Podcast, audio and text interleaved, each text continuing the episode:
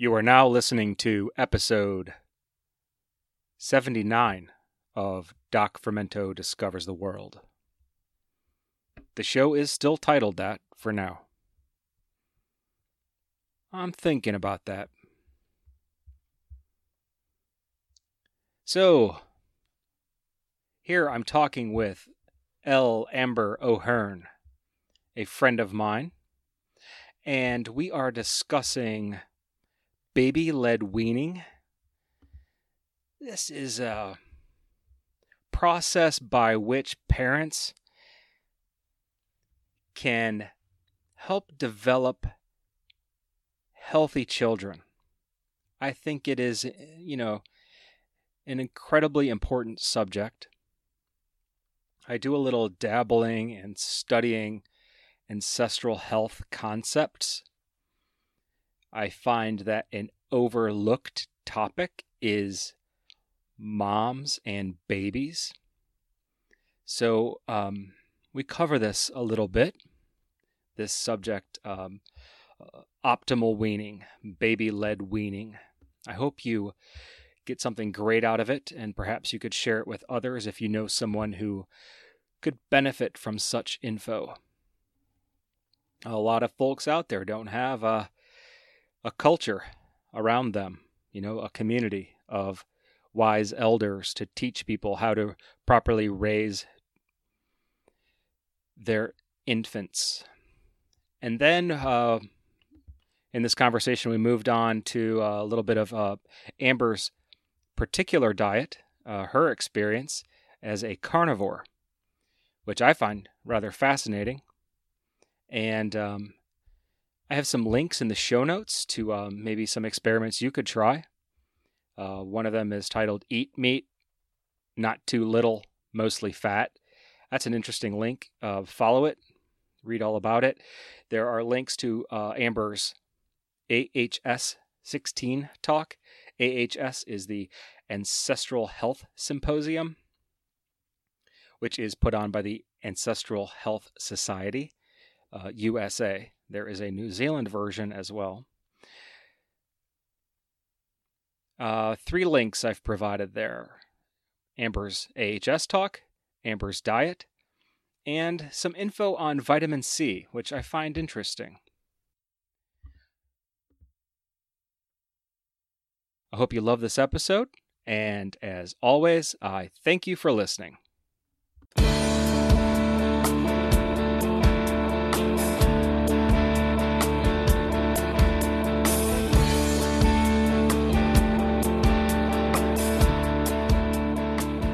Go. All right. How are you this evening? I'm doing very well. Yeah? How about you? Uh, yeah, Okay. I'm excited. I'm about to move houses. I've gotten the key to my new place, and I have several days before I have to be out of my old place, and so I'm taking my time.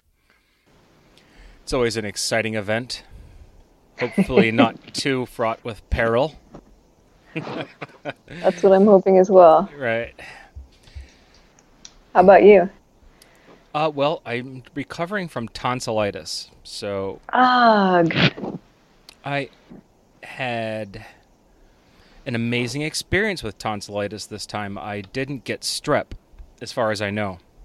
Mm-hmm. And it normally, um, I, I frequently get this like every year or two. And I, uh, I had a, a relatively low pain experience, and yeah, I'm not sure. I, uh, I got How lucky. did you know it was tonsillitis? Uh, well, just I have years, decades, and decades of experience with it, Uh huh. and I can I know, like before pain even starts, that it's going to happen. My Interesting. my uvula, I can feel it. Um, I can feel it in my throat. Feels like I need to clear my throat, and then then I know how I have swelling, and then soon follows pain, and it usually uh, devastates me where I'm bedridden for a week in the most excruciating pain imaginable. Wow. Um, and a pharmacist friend of mine got me on uh, some Chinese herbals, which I, I'm highly skeptical of. but I took them religiously, and it was a relatively pain-free experience, and I didn't take any pain meds. And uh, Wow. and it cleared and passed, and hopefully I can talk for an hour tonight. We'll try it out. So, um, I wanted to cover. Oh, by the way, this is the show. There's no pre-show. It's all the show. All right. Often I'm talking to people for a while, and they're like, "Okay, well, when we get to the show," I'm like, "Oh, wait, I should tell you now. This is the show." I had a suspicion that that might happen. So I went ahead and yeah. pressed my recording when you said that. Okay, so I'm not um, here to sneak up on you or anything, and then I always like to tell people that if you say anything in the course of the show, uh, you could we could take it out before I post it. It's not live or anything. Okay. And um, yeah, it's uh, the show is explicitly tagged in iTunes, although that's not my gimmick. But talk freely is what I'm saying. All right. And uh, I wanted to cover two things: baby-led weaning and your curious dietary approach. Those are two of my favorite things to talk about. Oh, then good. it was that or, or punk rock bands and We could go there. reimagining yourself. Yeah. I um I met you at the um, ancestral health symposium uh, the last year, I think it was. Yes. That was a lucky break for me to get to meet you. I really like meeting people who I can talk to freely, like you just said. Um, there aren't very many people, I think, who just want to have real conversations. Yeah, I was really surprised. I'm I'm friends with Nick, Nick Mailer, and he said he was going out to dinner with some friends, and I, uh, I I'm just not very comfortable in social settings, but I went along anyways, and it was a delightful time. There were, I believe, four or five of us, and we went out to a, a really amazing meat-based We restaurant. went to Black Belly. That was Black Belly. Zooko's find. Yeah. And Georgia Ede was there, and Nick Mailer, and you and me. And um, that restaurant had the most fantastic marrow and oysters. And I had tartare. They had everything that I needed to have a perfect meal. So I was really pleased. Yeah, and it just uh, amazing conversation. Um, it's funny. Um, I think maybe your little the group there might have a reputation of being zealots or something because of this carnivory and keto and these words that everyone thinks you know it's a zealotous lifestyle. I get that a lot because um, people think that I, I think that they think uh, my diet is constructed to make a point or that I have rules in the way that someone with a religion would have rules like you can eat this and you can't eat that and it's true that I do adhere pretty strictly to rules of a sort but it's it's not because it's written in stone. It's not because I think things are bad necessarily. It just improves my health, and so I do it. Yeah, so this was a course of discovery f- for yourself that you came across this. Yes. this type of eating. But let's start with the baby led weaning and your talk at AHS, which was excellent, and I'll provide link in the show notes to that talk at AHS. Um, it was about uh, this optimal optimal weaning strategy. Correct? Yes. Yes. What is this baby led weaning? What's the why, what, how? Well, baby led weaning is a term for um, the strategy of feeding your baby not by taking food of some something that's like what you're eating um, but then mushing it up in a blender and feeding it to them by spoon. But instead of doing that, giving them whole pieces of food, just like what you have. And um, the main reason that we cite for blending our food is that since babies don't have teeth and they haven't really learned how to interface with food yet, they they might choke. Um, but it turns out that babies have pretty good instincts not to choke, which, if you think about it, isn't really that surprising. And they will tend to just suck on or chew on or, um, you know, tease on food that is like ours until they're ready. And if something small gets toward the back of their mouth, they usually just push it forward with their own tongue. So this whole baby-led weaning movement is about that. Uh, it's also that the baby leading is about the timing of it. So you you don't start feeding your baby on a schedule, rather you wait until they're showing signs of wanting to eat, which are pretty easy signs. They're like trying to grab at your plate. Mm-hmm. And Sh- showing interest. And I guess we should say the weaning process, what we're starting with, our presumption here is the mother will be breastfeeding the child, ideally. Yes, and yeah, that's a good point because there's often confusion around the word weaning to mean the end of breastfeeding and the whole period from when you start to introduce foods until you are no longer providing any breast milk. That's all weaning. Mm-hmm, mm-hmm.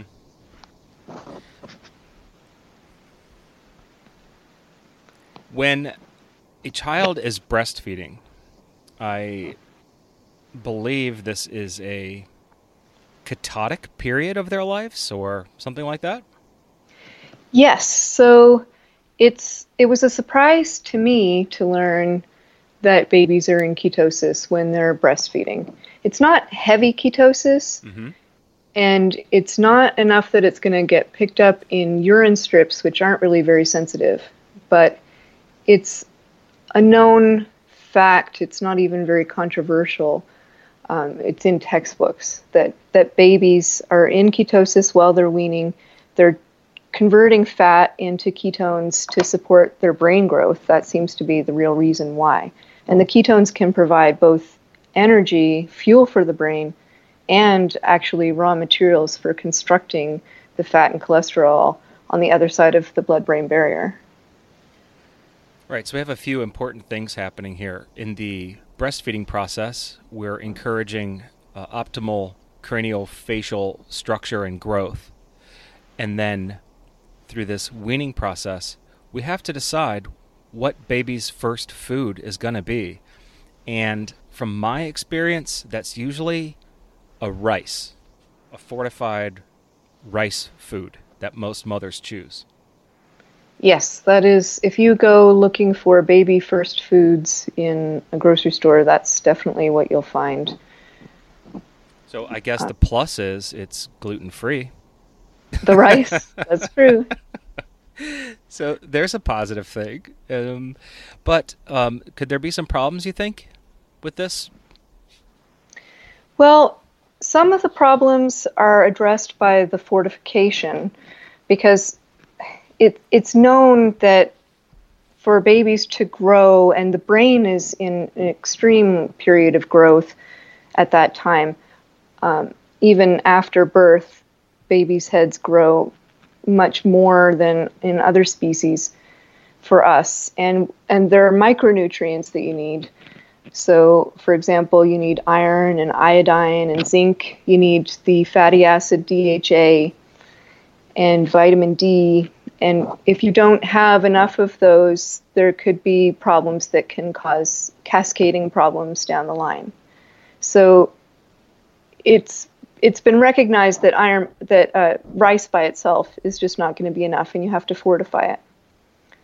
Um, I don't know if I would say it's a problem per se in that we're definitely seeing babies survive, but it wouldn't it doesn't seem to me like it's very natural as a food that we would normally be weaning onto if we had to put back enough nutrients to make it sustainable. so, in some places, definitely Canada, I think South Africa, and probably other places, if you go to the government agency site that advise what to present as first foods, meat is included among the best first foods because meat naturally has all of those things. Excellent. So you answered my next question, and that was going to be what would be your suggestion for the more optimal food? The answer meat. Yes, that is my answer. and also, I know in your talk you said, like, maybe a first food wouldn't be a food, perhaps just the bone of what you're eating. Mm-hmm. So, in my own personal experience, when weaning, um, one of the things that I did with my youngest child is that I I would give him the bone from my lamb chop or my steak, and he would just take that and teeth on it, and that got him used to the consistency of the bone. To um, he, there would be little little bits of juice or small pieces that he could suck on, and so it was a very natural transition for me to just start leaving a little bit of meat as time went on. And in the beginning, it was just really a teething tool.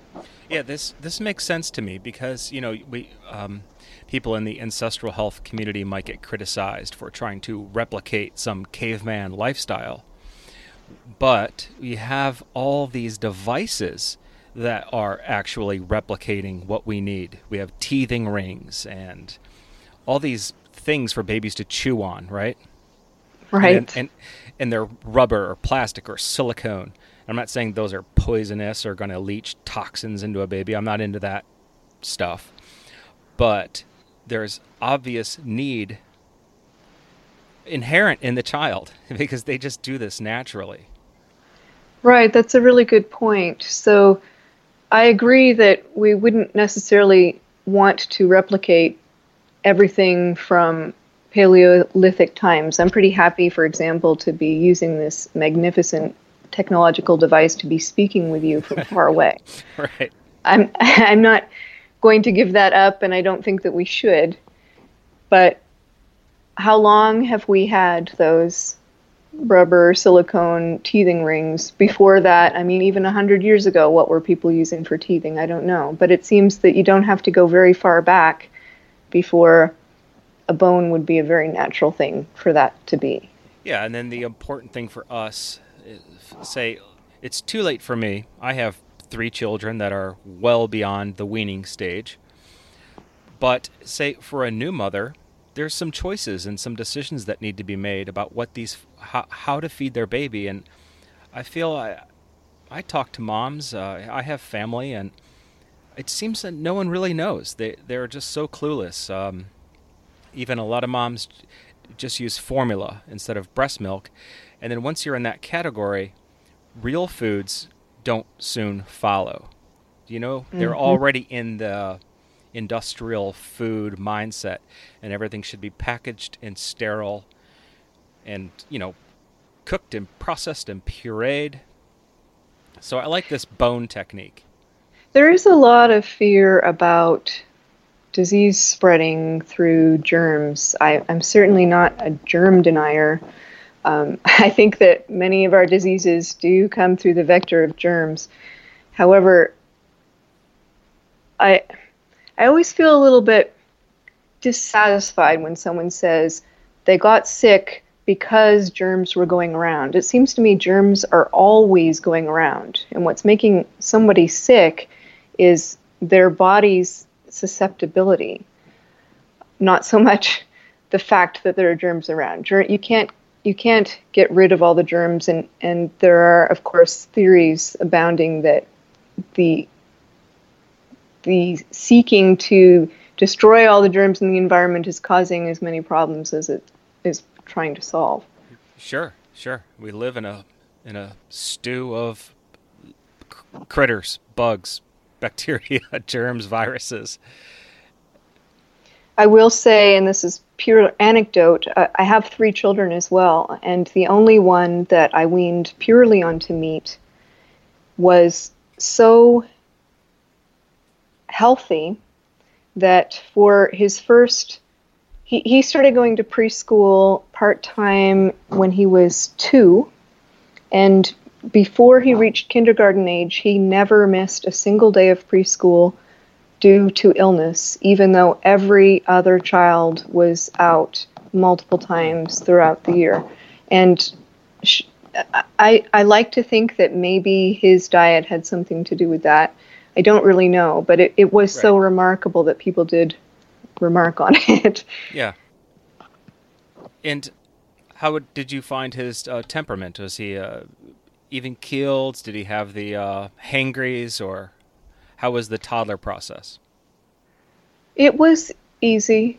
Um, I having had three children, I know better than to put all of the responsibility of the environment. I've seen temperamental differences be- between my children that just seem to be naturally who they are. But I think that he was generally content and amenable and happy. Well, that's awesome. Yes. So let's take some first steps after uh, we're going to, you're going to be eating. Um, a whole foods based diet, whatever that means to the, the mom. and then she has to make some choices to, f- to feed her baby. But, and you're recommending, so post just a bone, some additional meat, and I'm guessing broths and things like this play a role as well? Broth was the other first food that I used. Um, I would actually just make a very plain bone broth or maybe stewed meat and have that in a bowl. Um, so it's in its own juices. A lot, all of those nutrients and fat are in that broth, and I would just give him some of the broth off of my own spoon. And um, as he got older, again, like with the bone, uh, I would give pieces that he could swallow and eventually be able to gum down on and chew.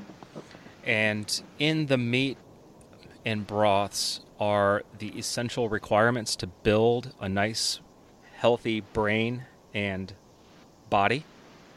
Well, at this point in time, he was still getting most of his energy, I would say, from breast milk.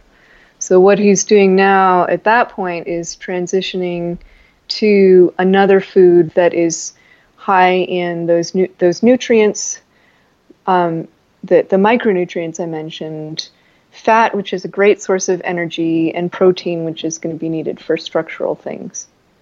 And so part of the, the thing that went into my choice is not just that I knew that meat foods delivered everything that was essential, but if you, anytime you give something else, your, if your baseline is meat, you're you're by necessity giving less nutrients almost almost without exception. So you're exchanging something more nutrient dense for something less nutrient dense. Where by nutrients I include energy. Okay. I'm trying to catch up with you here. So for example, if so you were were reducing choosing... variety, but we're increasing nutrient density. Yes where nutrients includes energy. Because a lot of people uh, are measuring nutrient density per calorie, and that would penalize energy. So I just wanted to say that explicitly.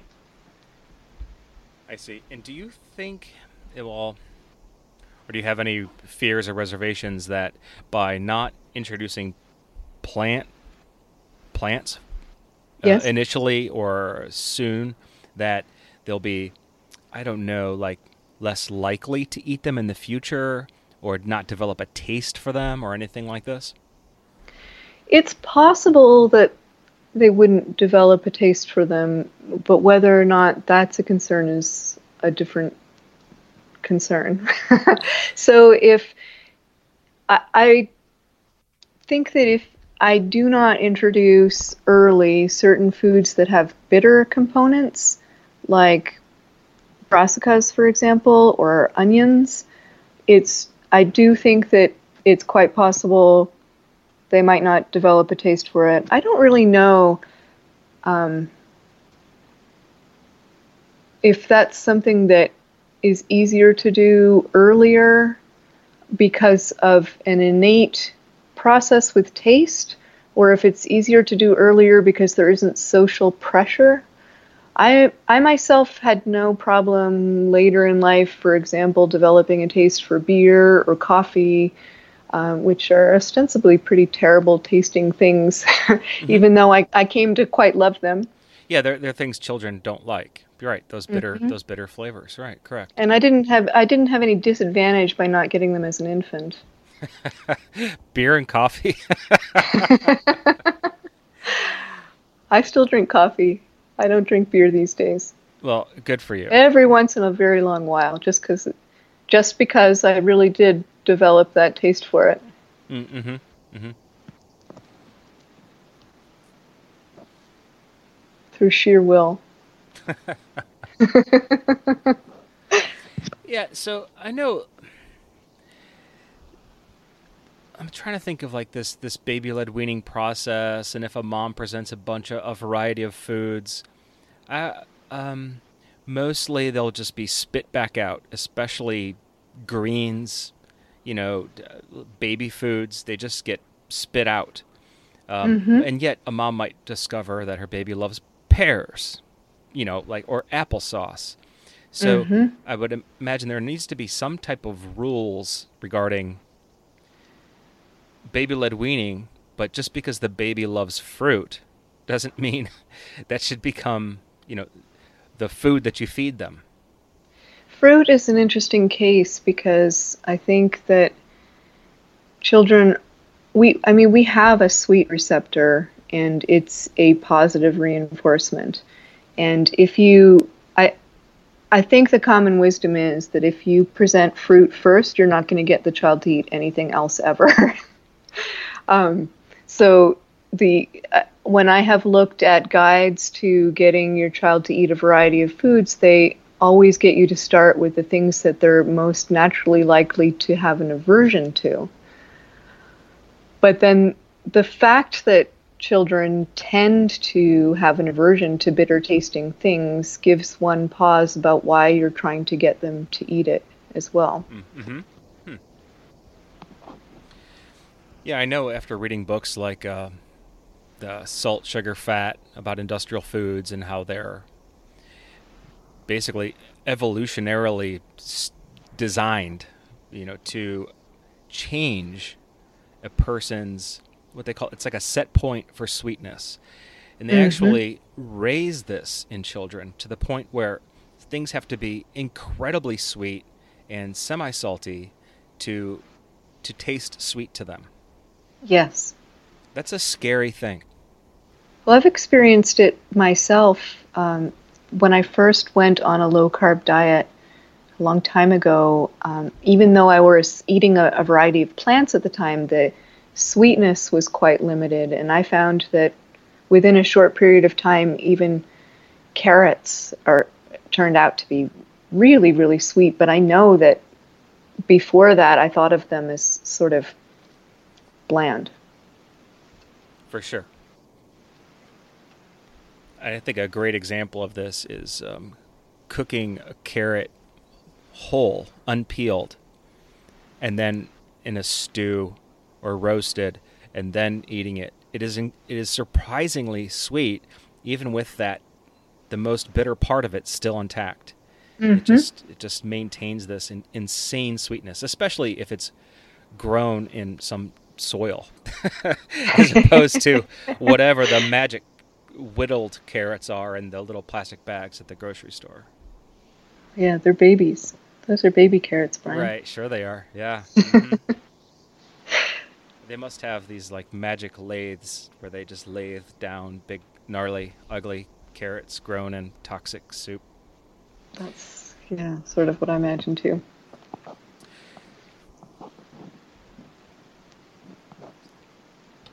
let's talk about your process um, of um, so where were you at dietarily, and then there was some change in your diet, and what precipitated that?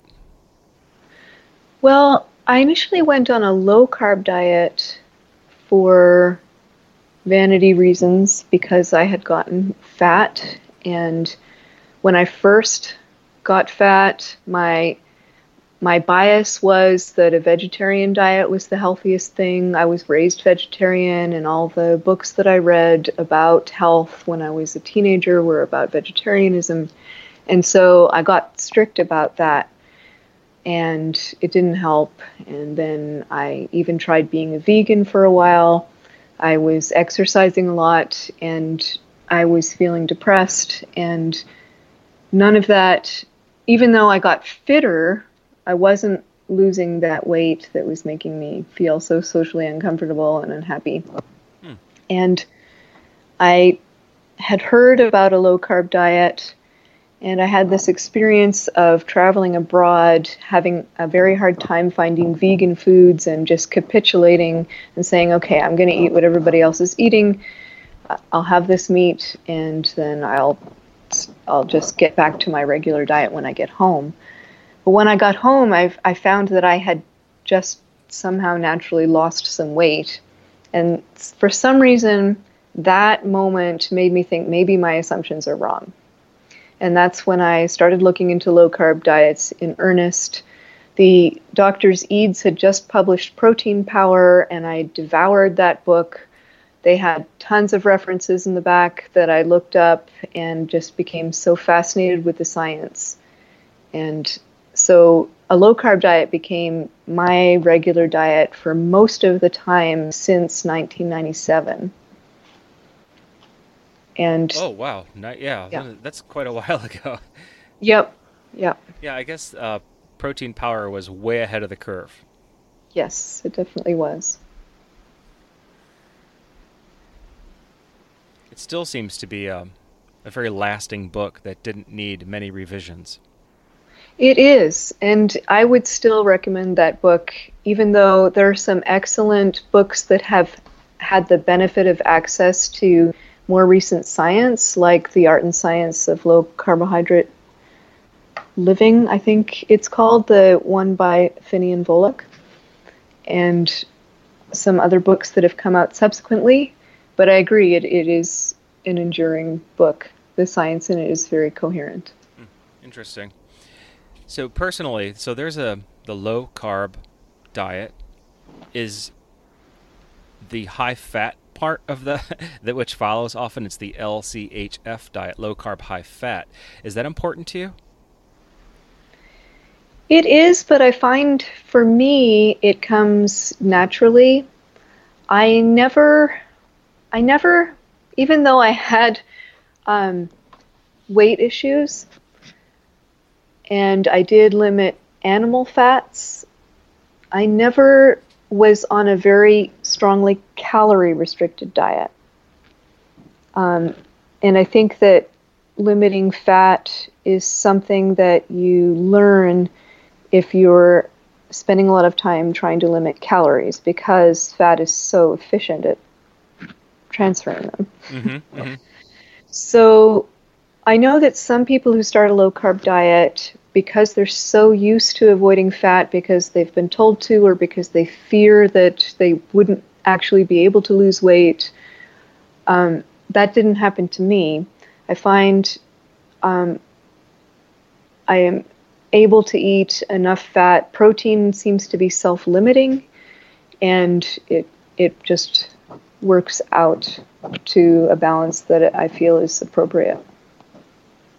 I see. So, kind of like eat the protein and the fat will follow because it's just inherently in there. Certainly, with my current diet, the, the cuts of meat that I choose are very fatty. And if they're not, it's distasteful to me. And so I will change that by adding butter. I actually eat pure lard. Um, I've been getting into making hollandaise lately.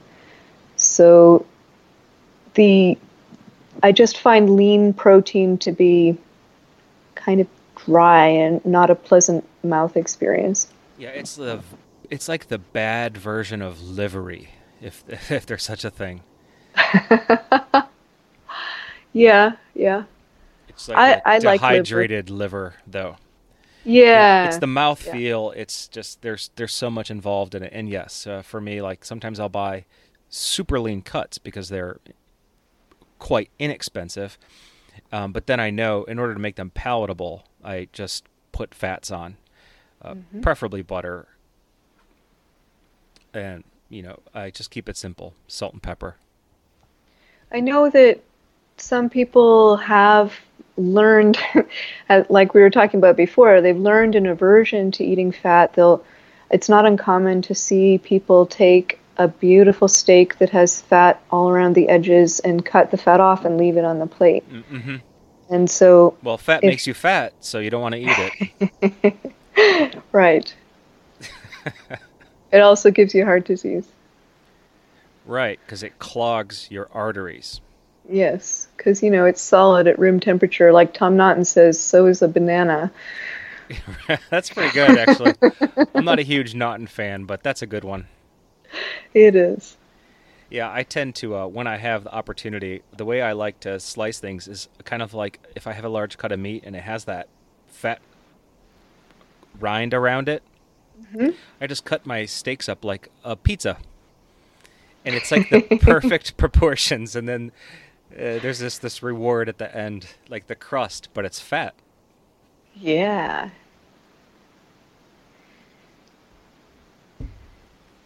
Do you have or believe that there is a a hierarchy of meats? Are some better than others? Say for you personally or in general? Well, I could approach that from a couple different areas. If you're talking about my favorites, if I had to choose one or two things that I had to just stick to those for uh, an extended period of time, I would pretty much go with ruminants. Basically, I would go with cow and sheep. Those are my favorite. If I go for a long time without one of those, I will really, really miss them. Whereas if I go for a long time with those, I don't necessarily get a hankering for something else.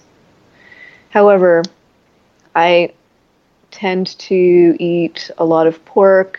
I love um, salmon and mackerel and oysters, even though they are leaner. And I do like chicken too, as long as you're as long as someone else is going to eat the breast. I hear you there. That that can only go with in a chicken salad, which means homemade mayo or something similar. Right.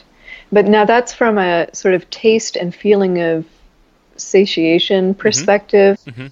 If I were going to try to theorize about what might be better for you, I would also choose the beef and the pork because the fat content tends to be about half monounsaturated and about half saturated and only a small amount of polyunsaturated fats, which I think is biologically appropriate. I've heard arguments that if you're feeding a lot of grain to those animals, that the polyunsaturated levels will come up. I don't know the specifics of that effect. Okay. Um, but I would be concerned about getting too much omega 6 fatty acids at a certain level and not at all concerned about monounsaturated or saturated fats. That's the that's nutrition. So, you feel comfortable buying CAFO meat?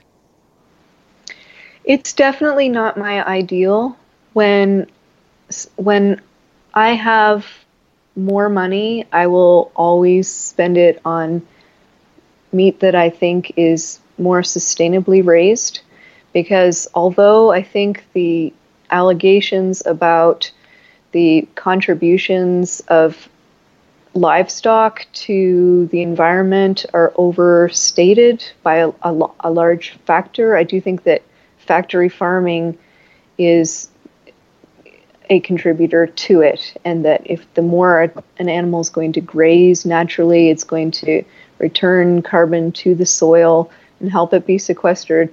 I want to support that. I also actually care about the lives of the animals that I'm eating. But what it comes down to for me is that I need to eat meat to be healthy, and so I'm. To me, for health effects, I have not yet seen a difference in my own health based on whether I'm eating sustainably grown meat or CAFO meat. So when it comes down to this is my paycheck and I'm going to buy it, it's not a choice of, um, you know, pasture raised meat versus some vegetables. It has to be meat. I see. Since it has to be, then you need to get what you can get. yes. Yeah. Right. I understand. I'm in the same way. And I think I became perhaps a little neurotic over it. Um, and I got to the point where anything I identified as CAFO meat became um, an evil that mm-hmm. I wouldn't participate in. Ethically, you mean? Uh, especially. Um, yeah, yeah. And then also because I thought, I don't know, I I knew of no reason that would be bad for my health, and yet I was convinced it would be for some reason. Well, it was just some bias, I imagine, that oh, if I'm eating this perfect animal that was raised in its evolutionarily appropriate w- manner, I'm you know, I don't know. It was like this. I guess I, I got stuck in in a bias, and it was actually quite recently that I had some real financial problems, and we stopped buying from the Amish slash or Mennonite farmers that we get our meat from, and I went to local butcher shops, and I was just bemoaning the fact on Twitter and complaining about my the woe of having to buy butcher shop meat. And, you know, friends of mine were like, calm down. you will maintain your health. You are not going to make your children sick.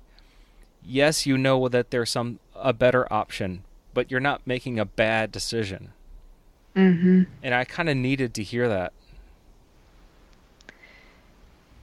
Yeah. I hope that as time goes on, we will have more and more economical options for better raised food. But I do think at the health level, it's a fine tuning. If if it if it's having an effect, it's at a much smaller level. Like I don't know the percent if it's 85% or 99%, but you're most of the way there just by eating the right kind of food the animal's going to take care of a lot of the toxins itself so that you don't have to. Yeah, and to that note, um, a lot of people are afraid of these organs that are filters. I hear this a lot. Like, oh, don't eat liver. It's the filter of the toxins that the animal eats. I don't think that's literally how it works. Right. But it's just, this is the conventional, this is what people say. Like, mm-hmm. well, never eat a shellfish. They're the ocean's filters. Mm-hmm. So I think the liver is part of its job, but it has a lot of jobs. The more I learn about the liver, the more fascinated and in awe I am. But I think one of its jobs, and the kidneys as well, is to, you know, isolate and, and excrete. But the important word there being excrete toxins for you. Yeah, it's not a, the, a storage warehouse of every bad right. thing you've ever eaten. Now, I have heard theories that fat can do that, sequester away toxins that is that you can't get rid of quickly enough, but I I don't know how much truth there is to that. Yeah, I hear this a lot when people lose a lot of weight doing um, any type of high fat diet or ketogenic or intermittent fasting, if they're extremely overweight, that they often get uh, very lethargic or sick. And some people suggest that it's due to you processing your own fat, which is laden with toxins. And I have no idea if there's any truth to that whatsoever. Yeah, uh, that's not something I know either. It doesn't matter. We have a job to do. We need to eat. so that's the other thing, you know. I think people are afraid to eat. Absolutely. I think if you look hard enough, you're going to find a reason to be afraid of just about any food you could find. Mm-hmm. There was a. Do you remember the article written um, a while back? It was a. He was on my podcast. I'm blanking on his name, but it was uh, this idea that uh, plants are trying to kill you. they are. so, um, um, especially if you're an insect. Moises, um, man, see, I have a bad brain. I've been damaged. I'm doing my best though. So, anyways, these plants can't run, they can't hide, so they de- they develop defense mechanisms. This is the idea, right? Mm-hmm. And like you said, it, their goal is to not be devoured by an insect because that doesn't not help the plant reproduce. Yes. So any plants that didn't have some kind of defense against herbivores, including insects, was not going to make it very far in evolutionary history. And like you said, since they cannot run, their strategy has been biochemical. They have ability to sense often if they have been moved or bitten. Um, there are toxins in, for example, I'm pretty sure the brassicas, cruciferous plants, um, the what makes the toxin is a reaction to being bitten, and two compounds that were separate come together and make a poison that will then kill an insect. Mm-hmm. And then there's some thought that um, I'm going to sell the benefits of veg- vegetables, and that would be that it's not so much what they contain, it's what the reaction that your body produces. For mm-hmm. instance, there's no vitamin A in a carrot, or if there is, it's marginal, and I don't believe there's any, but not in the sense of retinol, the form that we use. The form that we need, right? Yes. But our body uses that carrot, or the carrot causes a change in us, and then we have this resultant micronutrient that is essential for the eyes and whatever many other functions in the body. Vitamin A is an interesting one because I think it takes something like 12 to 24 times as much of the plant form to be the equivalent of the animal form that you can get, for example, in liver. And so if you were going to get all your vitamin A from plants, that's a lot of plants you would have to eat to get the equivalent nutrient amount. However, I've also, when reading about vitamin A, have discovered that our ability to absorb depends on our state of deficiency. And so there's upregulation in the ability to extract vitamin or to convert into vitamin A from the precursors the more deficient we are. So it's it's not as simple as it would be more convenient if it were. Right, and also we can't just um, go into deep nutritionism where it's all these singular, isolated micronutrients because they often work synergistically. Uh, Absolutely. Especially t- uh, talking to someone like Chris Masterjohn, where he talks about the relationship between A, D, K, and potentially E, and how these need to exist in some balance in order to, op- for, optimally. Yes, yes, you're right. And so having more of one can sometimes be a detriment to the other. Um, many nutrients seem to work that way from what I'm beginning to learn about it. Um, and that's true of of minerals too. So I think there's some kind of balance between potassium and magnesium or sodium and, and potassium where um, if you just read somewhere that you need to get a lot of one of those and start taking an extraordinary amount, you can just throw everything out of whack. Or, or if one becomes reduced naturally, then your need for the other goes down. Relationships like that. Mm-hmm. Mm-hmm. And then the magic pill, even though there is none, but the closest we have to it, perhaps, is meat. Um, you know, if you do any research on beef liver or liver itself, these micronutrients, these vitamins as we call them, uh, are all kind of already preset in the like perfect arrangement for us. This A, yes. D, and K, right? It's already there, and yes. readily uh, bioavailable to us. You eat, yes. You eat liver. You don't need an activator. So it seems a bit contrite to say it, but if you have an animal that's flesh is basically like ours, then it turns out that the nutrients that are in them are approximately the levels that we need for our flesh. And of course, that's not an argument for a, an herbivore to eat flesh because they, they can't do they can't extract it that way. That's not the way they're built. But we are built to extract nutrients from meat, and so if we can, um, it's it's kind of perfect. Yeah, so this is a lot to do with the uh, gut structure of the mammal. Yes. Herbivores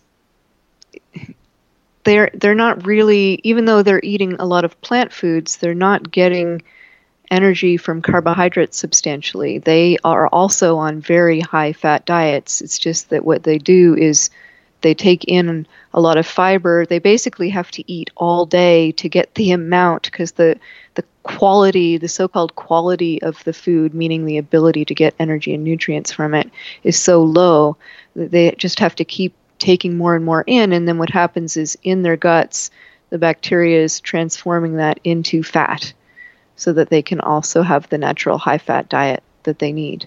But we don't have the machinery for that anymore. Mm-hmm. We we don't have a cecum to speak of. Our gut is very short.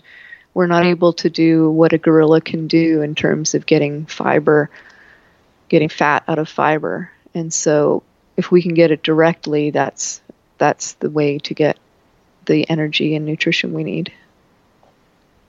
Yeah, this reminds me of a.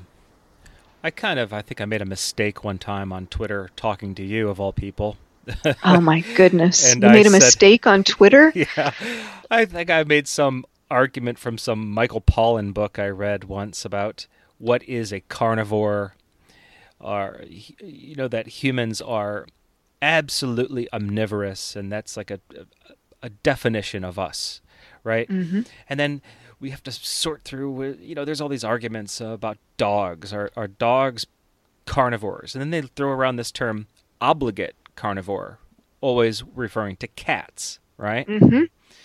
Uh, so we, maybe we could talk a little bit about these terms and how does it fit in with uh, human metabolism?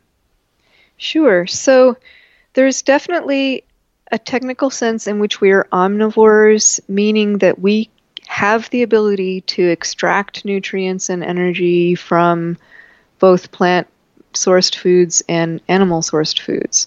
But we fit the carnivore definition of obligate carnivore in the sense that there are nutrients in that are only obtainable in meat that we absolutely need. And so we can like, say for example DHA or something. Yes, uh, B12 is often mm. cited a, right. as a problem for vegans. Um, and then there are ones that are more debatable, like the vitamin A that you brought up, um, saying how much how much can we really get, how much omega three can we really get from flaxseed when there is a conversion involved. Um, if just because there's a theoretical pathway doesn't mean we can activate it as much as we need. So a human can be a carnivore it does there is a definition of carnivore that fits a human. Um, most people would not be satisfied with that as a def- definition for us Mhm. because we're able to eat a, a wide variety of things. But we, because we, I argue, I know that there are people who would disagree with me, but I would argue that we need some meat and that makes us carnivorous in that more limited sense. Okay. We also have the ability to eat a meat based diet, as I am a testament to, at least for for the almost eight years that I've done it. Um, but also, there have been populations in recent enough past that we were able to view them that seem to eat very little plant matter um, just at limited times of year. So most of their diet, if not all of it, came from eating meat. Whereas there are no there there's no evidence yet that a vegan diet would be sustainable for a lifespan, especially one that has to reproduce and create a sustained population. Mm-hmm.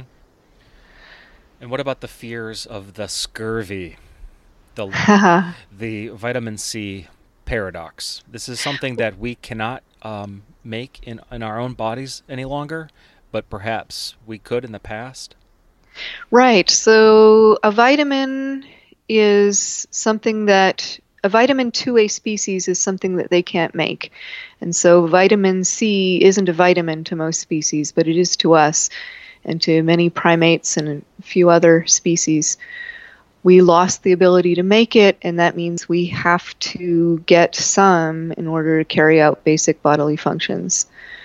However, the amount that we need, first of all, is a lot less than what the RDA says that we need because the RDA is not based on the amount we need to prevent scurvy. It's based on that plus a buffer that was decided upon by researchers who have the idea that antioxidants, the antioxidant function of vitamin C, might be or is correlated with or can sometimes but not consistently help with certain diseases.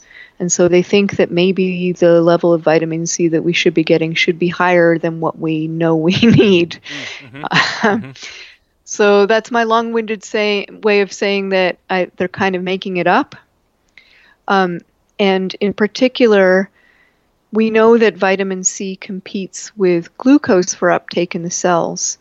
And so, if you're already eating a diet that's lower in sugar than um, most people in our culture are doing, it seems that the the need for vitamin C is is probably much much lower than the RDA. Interesting.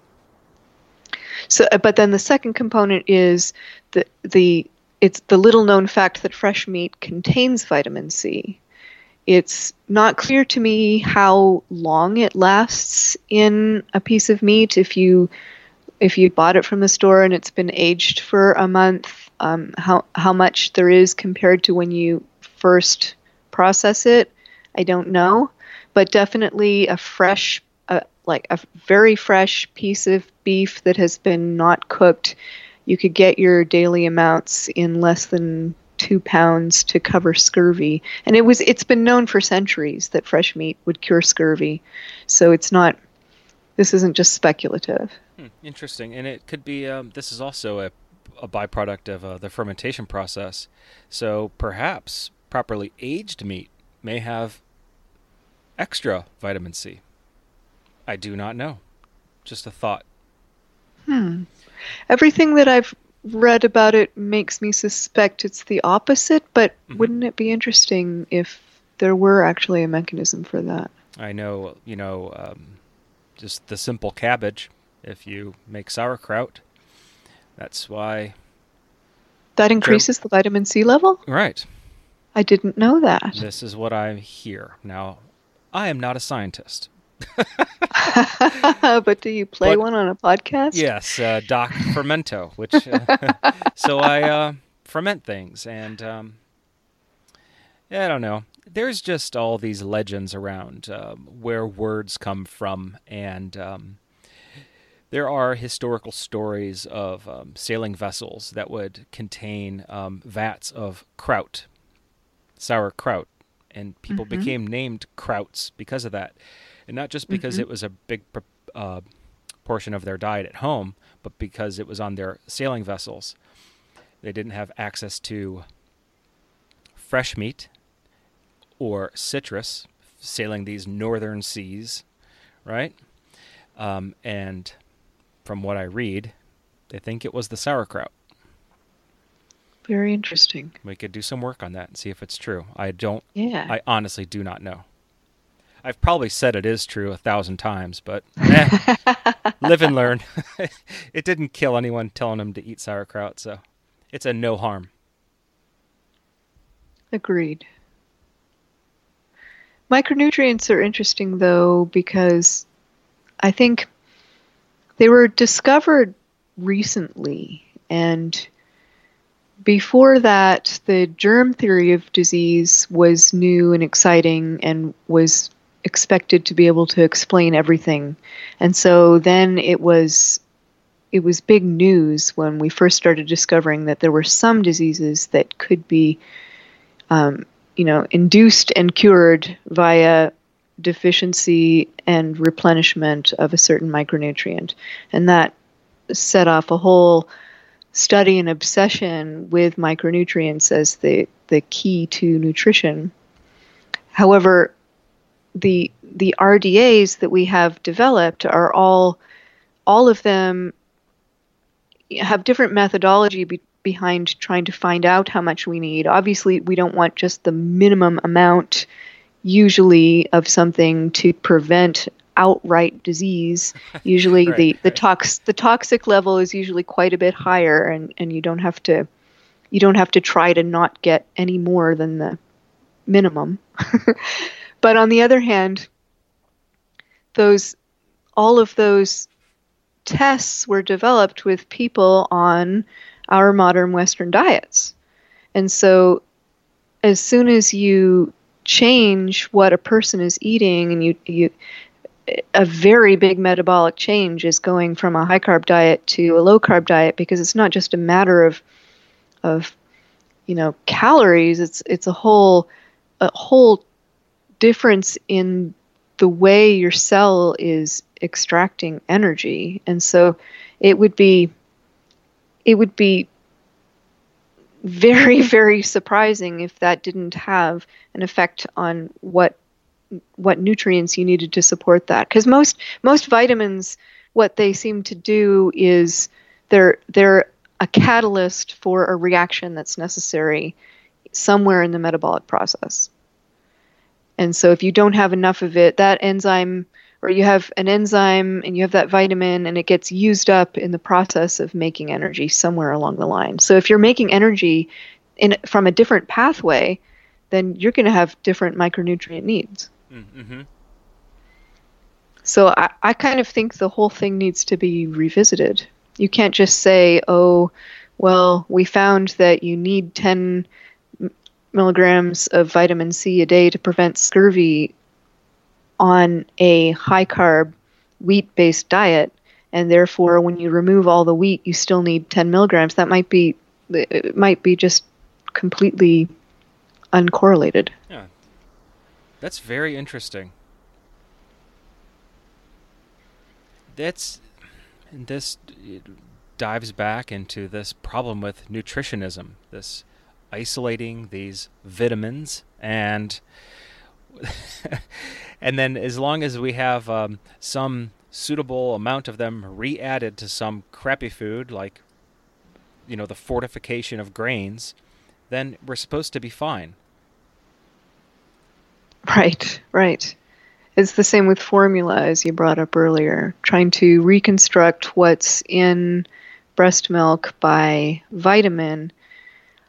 Um, you know, that reminds me of a common argument I hear from people who insist that we need plants to be healthy. What they say is something like this A plant, we have all these plants, and they are whole foods that have nutrients in them, some of which we haven't even discovered, and therefore just saying that you have this other food that has the ones that we have that we have identified are in that plant is never going to make up for eating that plant. But I see that as a as a kind of cart before the horse fallacy Ah, that uh-huh. that that we're trying to mi- why are we trying to mimic that plant um, why are we assuming that everything that's in that plant is necessary sometimes you eat something or you do something because there's something in it that's a benefit and you absorb the cost of the detriment to it and that's what i think is going on with plants they're full of toxins. They're full of fiber, which we can barely digest ourselves, although our, some of our evolutionary ancestors certainly had that ability, but we don't have nearly that extent anymore. So now we're eating a plant that comes along with all kinds of stuff e- that either is useless or worse um, to get some nutrients that we can use. I don't think that there's it's warranted to say we should try to replicate that whole piece of food just because it was there. hmm And then uh, I think the follow up argument then would be well, all that aside, actually, the role of plants is to feed the bacteria in our guts. Right. If you don't eat produce and you are living a carnivore lifestyle, is does is it detrimental to gut bacteria? Well, I think it's detrimental to some gut bacteria, but I don't think my suspicion is that those gut bacteria aren't really necessary. Um, I have definitely read of people having health improvements by feeding, targeted feeding of bacteria, um, proliferating certain types over others. But I don't really see how it necessarily applies to someone who's not eating plants because very often those bacteria the reason why you need them is to deal with the plants that you're giving them in the first place. Mm-hmm. You actually Some- cre- maybe created this population. Right, right. So, a, a couple other points that I think are important in that discussion. One of them is there's there's evidence that one of the best ways that you can reset, so to speak, your your the health of your gut biome is to fast for a couple of days. And so, I if that's true, then I think what's happening there is that all the strains are are being depopulated and that's setting you up for a better environment rather than trying to um, eat some of this and eat some of that and and get the exact right mix Mm-hmm. evolutionarily it seems to me implausible that we would have a strong need for a bacteria that we needed to feed with a specific thing consistently or we would l- lose it out to other bacterial species because it it would only take one shortage of the plant in question for for that to be infeasible. Mm-hmm. Mm-hmm. The other thing, the other kind of evidence that has influenced my thinking about it is studies of germ free animals who are raised in an environment where it's a sterile environment, so they have they actually have no bacteria to speak of in their gut. And so you would think that that would be a no go. They would just wouldn't survive. But actually they do better than their wild countertypes. They live longer, they're more energetic, they um, seem to have better mood. I've heard people argue that they're more um, anxious, but I've seen evidence to the contrary of that. So that may be more there. Maybe there needs to be more teasing out of what anxious means, or something along those lines. Mm-hmm. but if if you're if you're going to take a a rodent and take away its gut bacteria and have it be more healthy than your standard baseline, it gives one pause at, at the very least. Yeah, for sure. Yeah, I know. Um, after talking to um, uh, David, uh, the, he goes by Wolverine. He had Oh uh, yeah. bowel, his bowels removed, basically, and he lived for a while with uh, basically no intestines whatsoever. Um, You talked to him? How fascinating. yeah, he's on um, one of the older podcasts, um, maybe in the '60s or something like that. But um, and uh, he said, well, he had um, his the end of his stomach. I, I don't remember the biological terms, you know, but um, basically just sticking right out of him. And um, anything that was done in his stomach would just come right out of his body, and he could see it all. And he said if he ate broccoli, it would end up in the bag. Just broccoli. Just chewed broccoli. Nothing would happen to it. And he thought, that's probably not like great, right? For him, because he needs Yeah. nutrients and he needs things broken down, like in his stomach. But he Yeah. said when he would eat mm-hmm. meat, it would just come out as just what you know what they call chyme, basically Chyme, exactly yeah. what the the guts need. It was just completely pulverized. Yes. Enzymatic action, Hydrochloric action. acid. right. I think enzymes are a, a huge thing um, that don't get talked enough about, except by vegans. They're all about enzymes, uh, especially like you know raw vegans. The magic of the enzymes, but there's a there's a lot to it. It's really great. Um, I learned most about enzymes from um, studying, um, of all things, um, quantum biology. Wow. Yeah, there's a really awesome book um, called Life on the Edge. It's a biologist and a physicist wrote this book about what is currently known about quantum biology, um, and they they talk extensively about the role of enzymes. That's why you know when someone's having some health problems, um, one of the first courses of actions um, a wise health practitioner might recommend are digestive enzymes. They're Mhm. they're inexpensive, sold over the counter, and people get remarkable results with those. fascinating. It's so the, it's the opposite biochemically- of yeah. hmm digestive enzymes are their enzymes are basically reaction enablers or catalysts, That's right. They they are the key exactly. They cause or allow the transformation um, into the thing that we need. Mm-hmm. Um, I highly recommend that very strange book, Life on the Edge. I've just written it down. because uh, for one reason, um, anything quantum is total woo. I mean, anyone talking about quantum this or that, they're usually nuts. Like Dr. Jack Kruse or someone like that talking about taking photons in through the mouth. You know, uh, just total insanity. But this is a different book. It's it's not um, some woo and mysticism. So Yeah, I see what what you're saying. That word quantum, I think, has been co-opted by people who are eager to find an explanation for phenomena that don't fit our day-to-day science, and they Right, so right. they call in Mhm. the magic quantum theory right, to yeah. explain it. because we don't have it um, completely nailed down, it's still existing in this magical realm. Uh, whereas in the future, it will just be known technology. You know that difference between magic and technology. it's so elusive.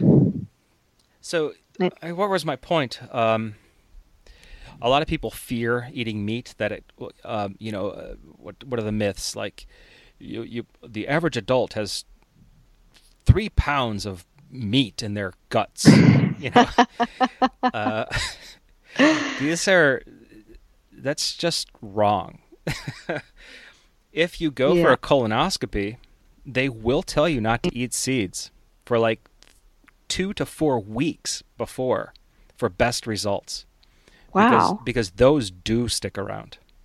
I didn't know that. Yeah, those those They buggers. get kind of stuck in the villi or they- something. Absolutely, they're in there. Yeah.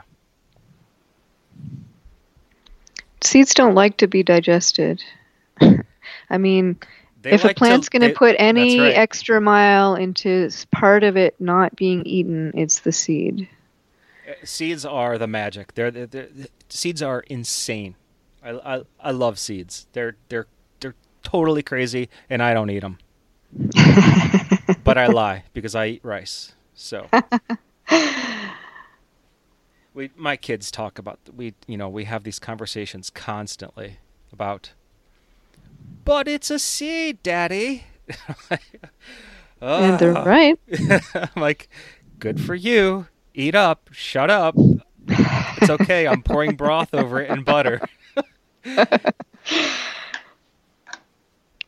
but you said we don't eat seeds. I'm like, ah, have some nuts. I think those are seeds too. I don't know. I don't know what's going on anymore.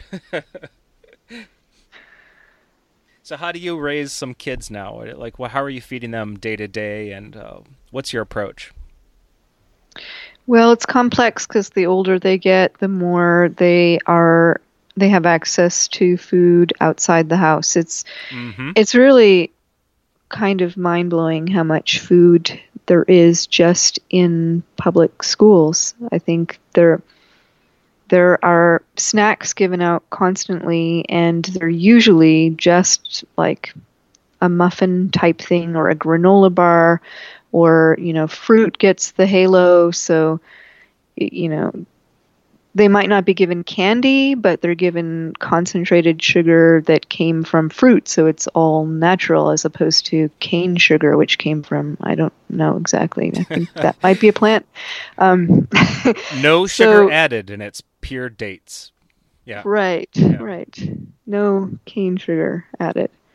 So it's for my older two children, it's basically out of my control. I try to feed them the most nutrient dense and, and healthy food that they can have when they're at home so that they're less prey to being hungry when they're being offered this stuff. Yeah, but you're releasing a well-nourished child out into the wild.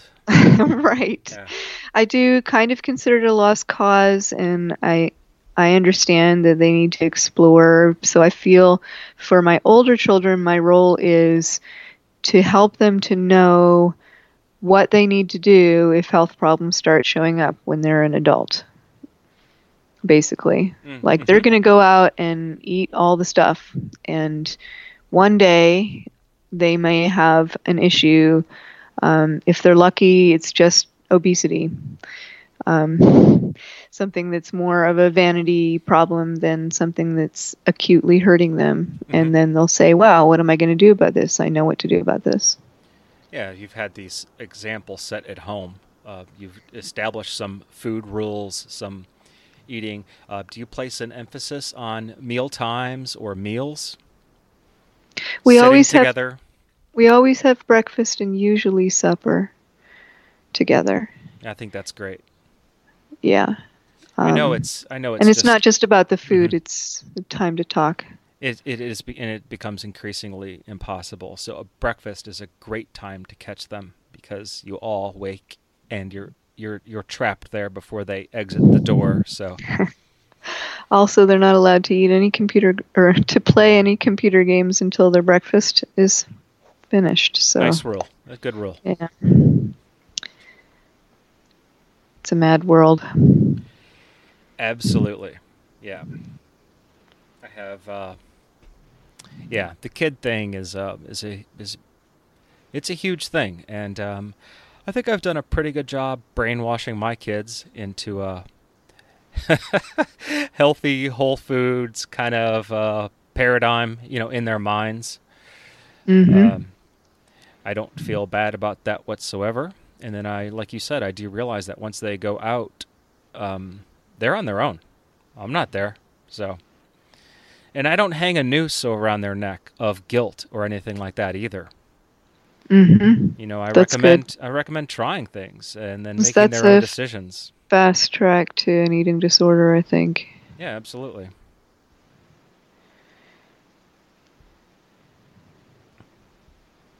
Well, have you had fun? Was this good Absolutely. for you? Okay, good. How about you? Uh, I'm, I feel really great. Yeah. Um, so, how's the music thing going for you? Is that fun? I love music. I've always loved music, and it's only been in the last couple years that I have allowed myself to really play with that love in my own way instead of just listening or watching other people. So Mm-hmm. I'm singing backup vocals in a band, and I just started taking bass lessons, which is really fun. Uh, electric, uh, well, I have an acoustic electric bass guitar Mm-hmm. And I love. I've I have a little bit of a background in music theory because it just suits my math loving mind too, Uh-huh. and so it it all fits together in a very pleasing way. Very cool. Yeah, Bass playing chicks are hot too, so there is that.